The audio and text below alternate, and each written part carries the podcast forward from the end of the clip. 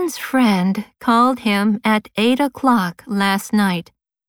Ken was taking a bath, so he couldn't talk. Good morning, everyone. There will be a math test next Monday. Maria is going to be busy this Sunday. In the morning, she will go to watch a baseball game.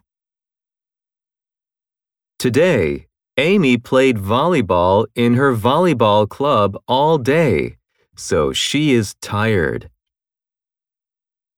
I wanted to go and see a musical with my friend Anna. She was busy because she had to write a report